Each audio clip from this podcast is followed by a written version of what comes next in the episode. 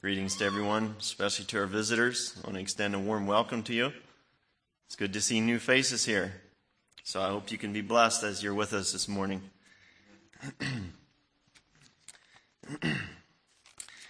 Thank you for that scripture, Marvin. It's good to be encouraged to praise the Lord.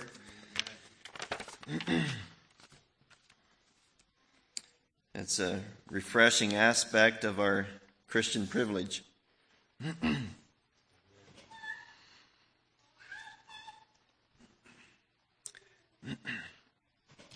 so, um, just starting in here, I don't know if you remember, but the last time I was up here, probably a month or so ago, um, I preached on fear not and the encouragement in the scripture to um, to put away fear and to not fear. And I felt led this week to view the other side of the coin, as it were, the other side of fear not. And uh, I'm going to read what the scripture that I read this week. I have a uh, reading through the Bible in a year program, and I read this week in Leviticus. So I'm going to read there just a few verses, kind of what brought me to this subject. Leviticus 10, 1 through 5. And Nadab and Abihu, the sons of Aaron, took either of them his censer, and put fire therein, and put incense thereon, and offered strange fire before the Lord, which he commanded them not. And there went out fire from the Lord and devoured them, and they, and they died before the Lord. Then Moses said unto Aaron, This is it that the Lord spake, saying, I will be sanctified in them that come nigh me, and before all the people I will be glorified. And Aaron held his peace.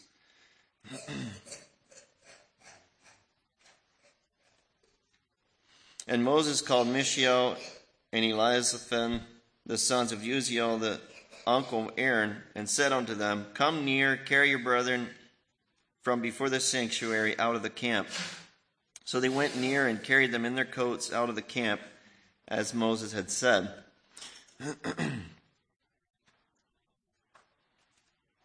Let's take a moment of prayer before we go into this. Heavenly Father, we thank you for your word, how it instructs us, encourages us, uh, exhorts us, and as we just heard, it exhorts us to praise you. And Lord, help me not to forget that, but to lift up a praise to you and to worship you with cheerfulness. Lord, so bless this word and help me to freely share it.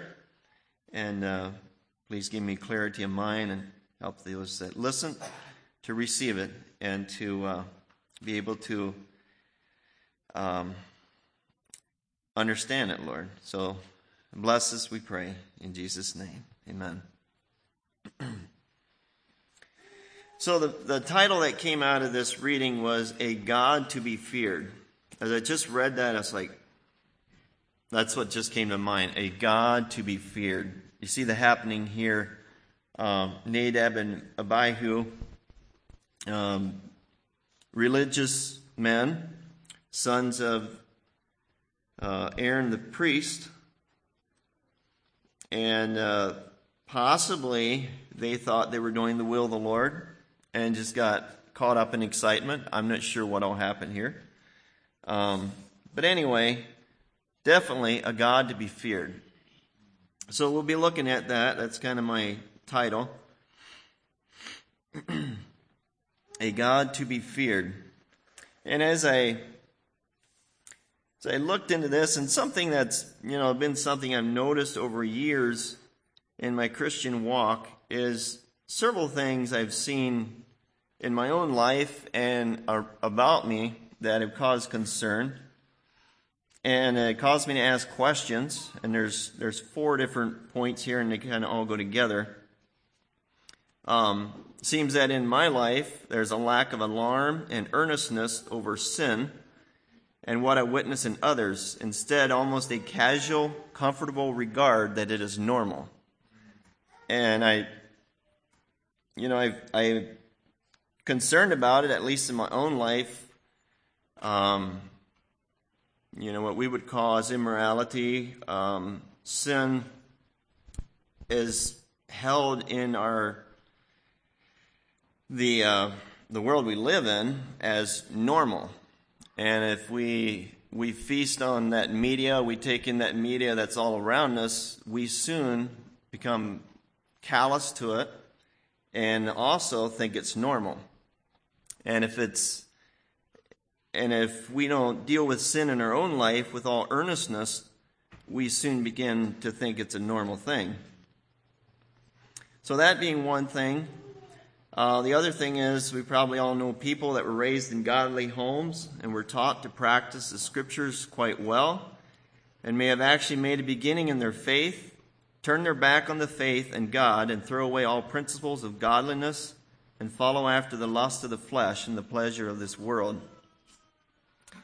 And uh, I would I would assume most of us could name off a handful of people that had done that very thing and I have some that are in, in our relatives that have done this very thing, and you know, people I would have went to church with that would have um, made a confession of of faith and repentance, and uh, earnestly followed after the Lord. Now are at a place where um, they even deny that God exists. so it's just it's been a concern to me and I'm sure to you also.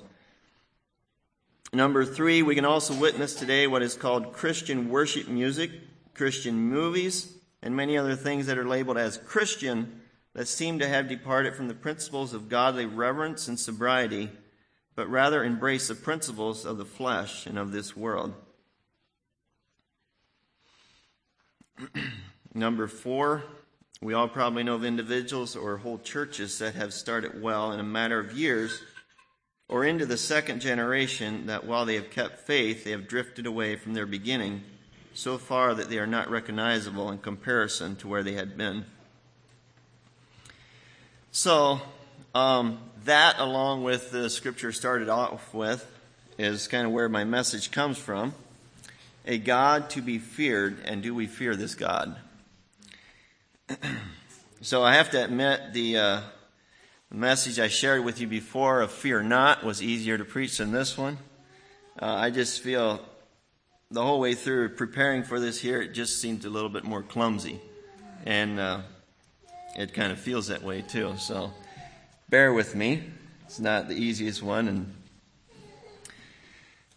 And so as I observe these four things I just shared, I find myself asking, where are we going wrong and what are we missing? What, what is the missing link that we keep seeing this repeating itself throughout history? The falling away of the faith and the watering down of Christianity or of the faith. While I know that we may offend others away from the faith, we can offend these little ones, as Jesus said. Jesus also said that the love of many will wax cold. And he also said, When I come, will I find faith on the earth? While there are offenses, the cooling of the love of Christ and of the church, and the diminishing of faith, I would like to suggest that possibly a big part of what we have left off is the fear of God. And uh, you may correct me, but uh, it just seems as I look at this that maybe this is the one missing link, and maybe it's not. I can't boil it down to one, but possibly, possibly where we go off is that we put away the fear of God and regard Him lightly. Therefore, we can allow sin and and all this to come on in our life and about us. Is it possible that we are merely keeping a religion but have left off on the fear of God and a keeping of His commandments? That's a real danger. Um, you know, we start off and we know there's these principles we've got to keep, and as, as time goes on, we lose the fear of God. We continue keeping those principles. We form it into a religion, and there's no longer the fear of God that um, presses us to keep his commandments, and keep his word.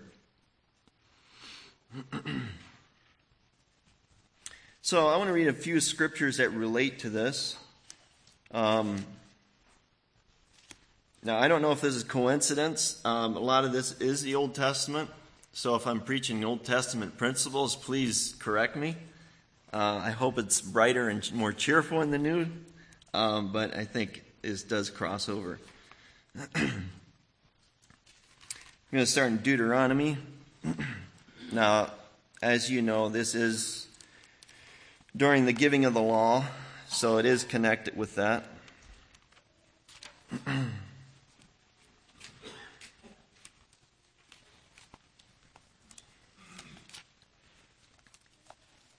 Deuteronomy 6 is where I'm going.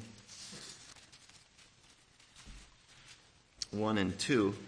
Now these are the commandments, the statutes, and the judgments which the Lord your God commanded to teach you, that ye might do them in the land whither ye go to possess it.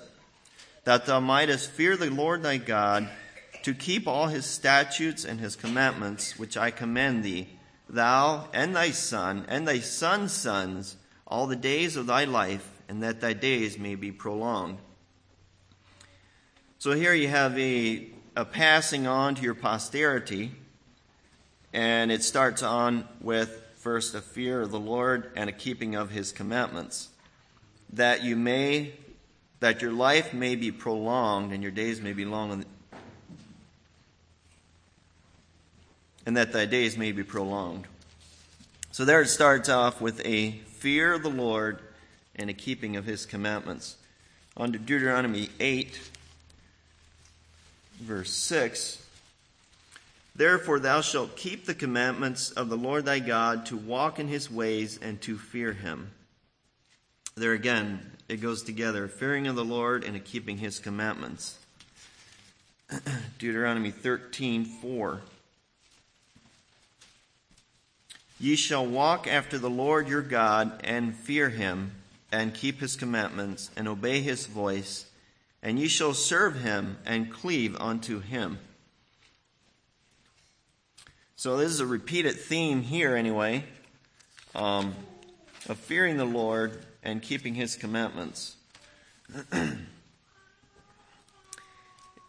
there's a verse in Ecclesiastes 12:13 it says let us hear the conclusion of the whole matter fear God and keep his commandments, for this is the whole duty of men. Now, there pretty much sums it up if you need a summarizing verse. Uh, the conclusion of the whole matter fear God and keep his commandments. For this is the whole duty of men. That's really concentrated, boiled down to a uh, very minimal amount. Now, in my conversion, the fear of God was the largest factor that brought me to repentance. I don't know how it was in your life, but um, my thought is where there is no fear of God, there is no need of repentance realized. We can reform, but we will not repent unless we fear God. And that's, that's somewhat of my testimony. I was actually beginning somewhat of a reformation in my life without repentance. There was some repentance of my own, um, but there was not a true repentance until the fear of God um, gripped a hold of me, and I knew I stood accountable before God, and I feared Him. And that's when I fled for repentance, for forgiveness.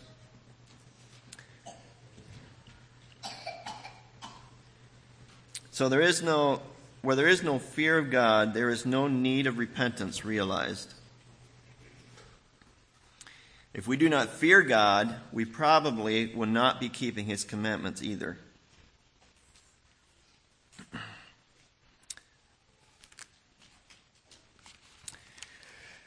Okay, I'm going to go into Genesis uh, 42. It's a little story here of a man that feared God and acted on it.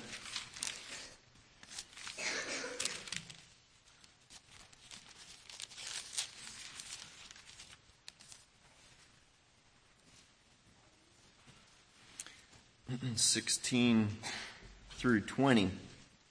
Okay, so this is Joseph.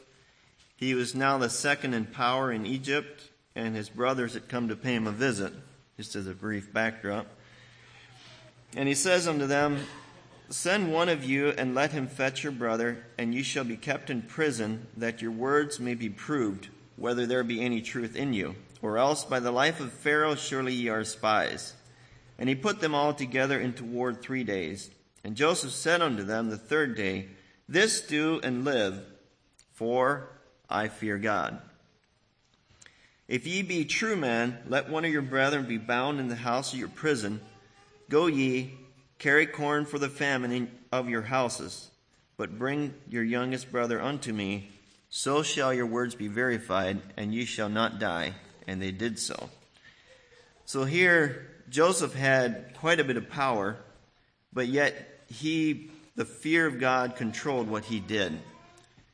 Um, he knew it was not God's pleasure to starve people, and he had the food within his control, and he said, I fear God so do this. He feared the judgment of God on his life if he did ill to his brothers.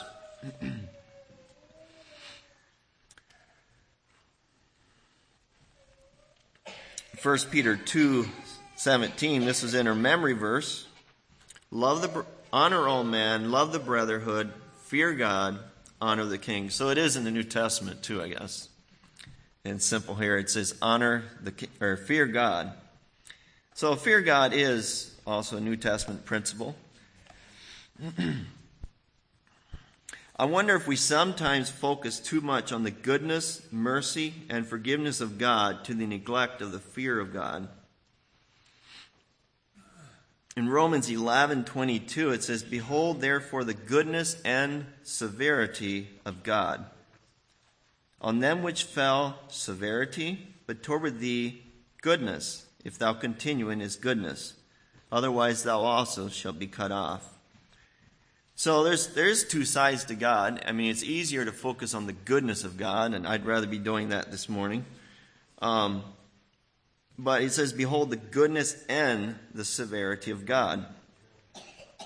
You know, we have as parents know that if you tried to train your children with only goodness, it probably wouldn't turn out real well. You know, if if there's not some severity dealt to them, um, they won't they won't turn out very well. At least in my little experience, I didn't. My children haven't completed their adult life yet, but um, so much as we might not like it, I believe the severity side of God also needs to be part of our um, portraying who God is, not just the goodness. It says, Behold, therefore, the goodness and severity of God.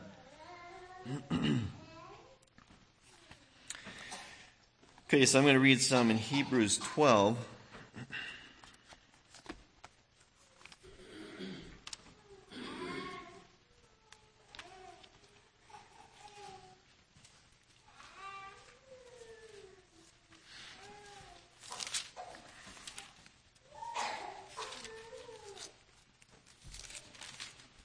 verse, let's start at 25.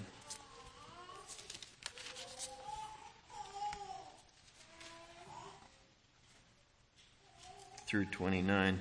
See that you refuse not him that speaketh, for they escape not who refused him that spake on earth. Much more shall not we escape if we turn away from him that speaketh from heaven, whose voice then shook the earth, but now he hath promised, saying, Yet once more I shake not the earth only, but also heaven. And this word yet once more signifieth the removing of those things that are shaken, as of things that are made, that those things which cannot be shaken may remain. Wherefore, we receiving a kingdom which cannot be moved, let us have grace whereby we may serve God acceptably with reverence and godly fear. For our God is a consuming fire. So we see there uh, where it started out with in Leviticus with Nadab and Abihu, our God is a consuming fire. The fire God came out and I don't know if it consumed them, but it, it killed them. And uh, I don't think that God has totally changed. You know, I think we don't see that, but I still think it is the same God.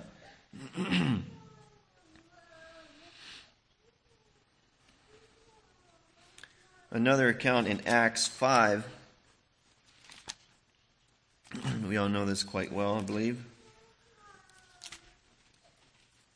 1 through 11. But a certain man named Ananias, with Sapphira his wife, sold a possession and kept back part of the price. His wife also being privy, privy to it, and brought a certain part and laid it at the apostles' feet. But Peter said, Ananias, why has Satan filled thine heart to lie to the Holy Ghost and to keep back part of the price of the land? Whilst it remained, was it not thine own? And after it was sold, was it not in thine own power? Why hast thou conceived this thing in thine heart? Thou hast not lied unto man, but unto God. And Ananias, hearing these words, fell down and gave up the ghost. And great fear came on all them that heard these things. And the young man arose, wound him up, and carried him out and buried him. And it was about the space of three hours after, when his wife, not knowing what was done, came in.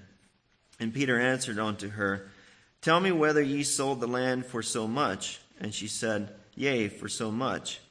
Then Peter said unto her, How is it that ye have agreed together to tempt the Spirit of the Lord? Behold, the feet of them which have buried thy husband are at the door, and shall carry thee out. Then fell she down straightway at his feet, and yielded up the ghost. And the young men came in and found her dead, and carried her forth, buried her by her husband.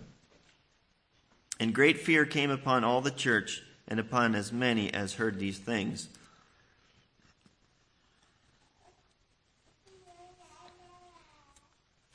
I think we would be trembling too if that happened here.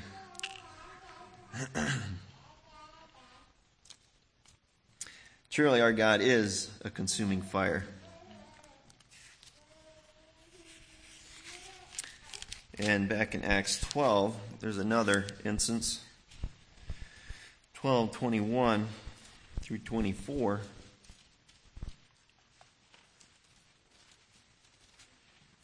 And upon a set day, Herod, Herod, arrayed in royal apparel, sat upon his throne and made an oration unto them. And the people gave a shout, saying, It is the voice of a God, and not of a man. And immediately the angel of the Lord smote him, because he gave not God the glory. And he was eaten of worms, and gave up the ghost. But the word of God grew and multiplied. So there you have these things. This was happening in the, the New Testament likewise. Um, I'm sure the, the church had some fear of God in their midst.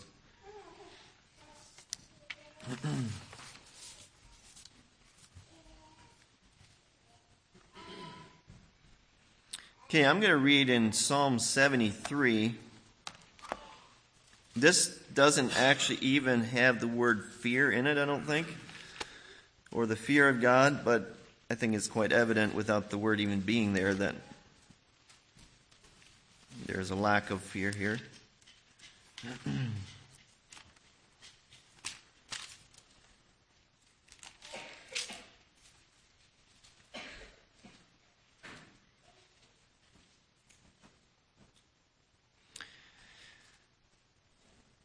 Okay, Psalm 73, 1 through 20. Truly God is good to Israel, even to such as are of a clean heart. But as for me, my feet were almost gone. Step, my steps had well nigh slept. For I was envious at the foolish when I saw the prosperity of the wicked. For there are no bands in their death, but their strength is firm. They are not in trouble as other men, neither are they plagued like other men. Therefore, pride compasses them about as a chain, violence covereth them as a garment. Their eyes stand out with fatness, they have more than heart could wish. They are corrupt and speak wickedly. Concerning oppression, they speak loftily. And I believe we can all agree that they do not have the fear of God in their life. They set their mouth against the heavens, and their tongue walketh through the earth. Therefore his people return hither, and waters of a full cup are wrung out to them. And they say, How doth God know? And is there knowledge in the Most High? They're challenging God. Behold, these are the ungodly who prosper in the world. They increase in riches. Verily, I have cleansed my heart in vain and washed my hands in innocency. For all the day long have I been plagued and chastened every morning. If I say, I will speak thus, behold, I should offend against the generation of thy children. When I thought to know this, it was too painful for me. Until I went into the sanctuary of God, then understood I therein. Surely thou didst set them in slippery places. Thou castest them down into destruction. How are they brought into desolation? As in a moment. They are utterly consumed with terrors. As a dream when one waketh, so, O Lord, when thou awakest, thou shalt despise their image.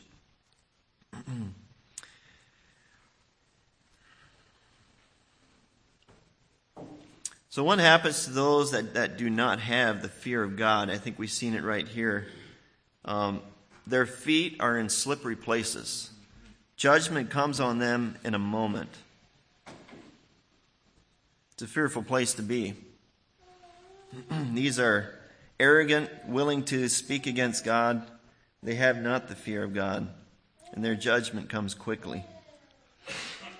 There's many more examples. Um, you know, I think we could spend all morning and into the afternoon reading through the scripture of examples where God worked wonders and uh, brought the fear of God in that place, but I'm not going to go into all that. I think you know many of the accounts.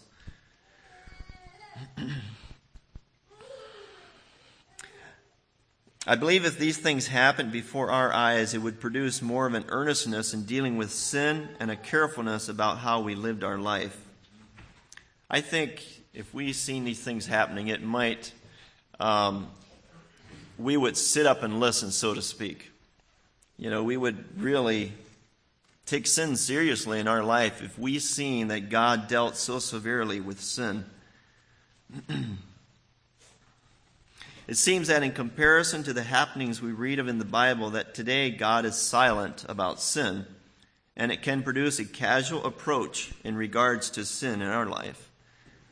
And I know God's not silent. We know God is a judge and sin will be judged in the end, but how many of you have seen someone fall over because they're struck dead by sin?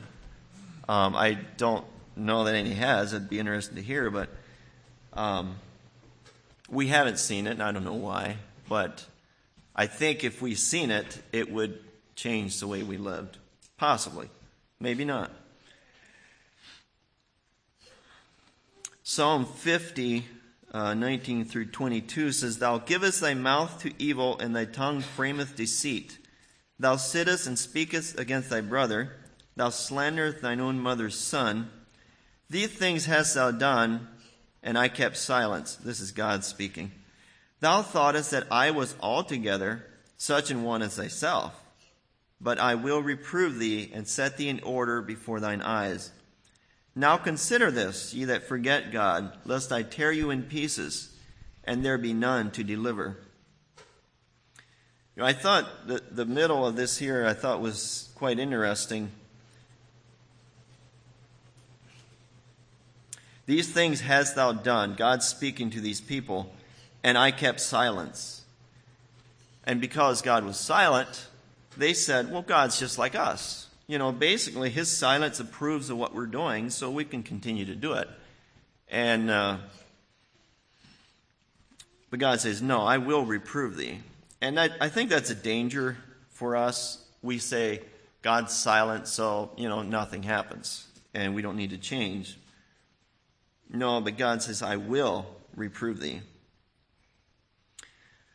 Let's not forget that our God is alive and a God to be feared.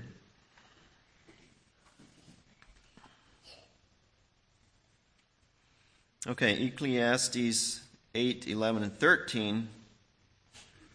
It says, Because sentence against an evil work is not executed speedily, therefore the heart of the sons of man is fully set in them to do evil. It's kind of along the same line. Uh, if it's not dealt with, our heart is set to just continue doing what we've been doing. Though a sinner do evil an hundred times, and his days be prolonged, yet surely I know that it shall be well with them that fear God, which fear before him. But it shall not be well with the wicked, neither shall he prolong his days, which are as a shadow, because he feareth not before God. so, I, I like to leave words encouragement. Uh, it does say here that, Yet surely I know that it shall be well with them that fear God, which fear before him. So I, I don't like to leave you with heaviness. Um, so if you fear God, be encouraged. One last reading here before I'm done. In Psalm 128.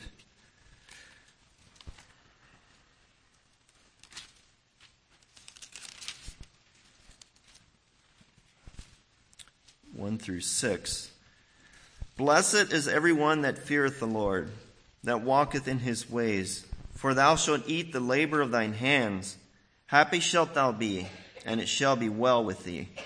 Thy wife shall be as a fruitful vine by the sides of thine house, thy children like olive plants round about thy table. Behold, that thus shall be the man, that thus shall the man be blessed that feareth the Lord. The Lord shall bless thee out of Zion, and thou shalt see the good of Jerusalem all the days of thy life. Yea, thou shalt see thy children's children, and peace upon Israel. So that's along with the uh, sober warnings and words here. I want to leave you with an encouragement that blessed is the man, blessed is the woman that feareth the Lord. You will be rewarded.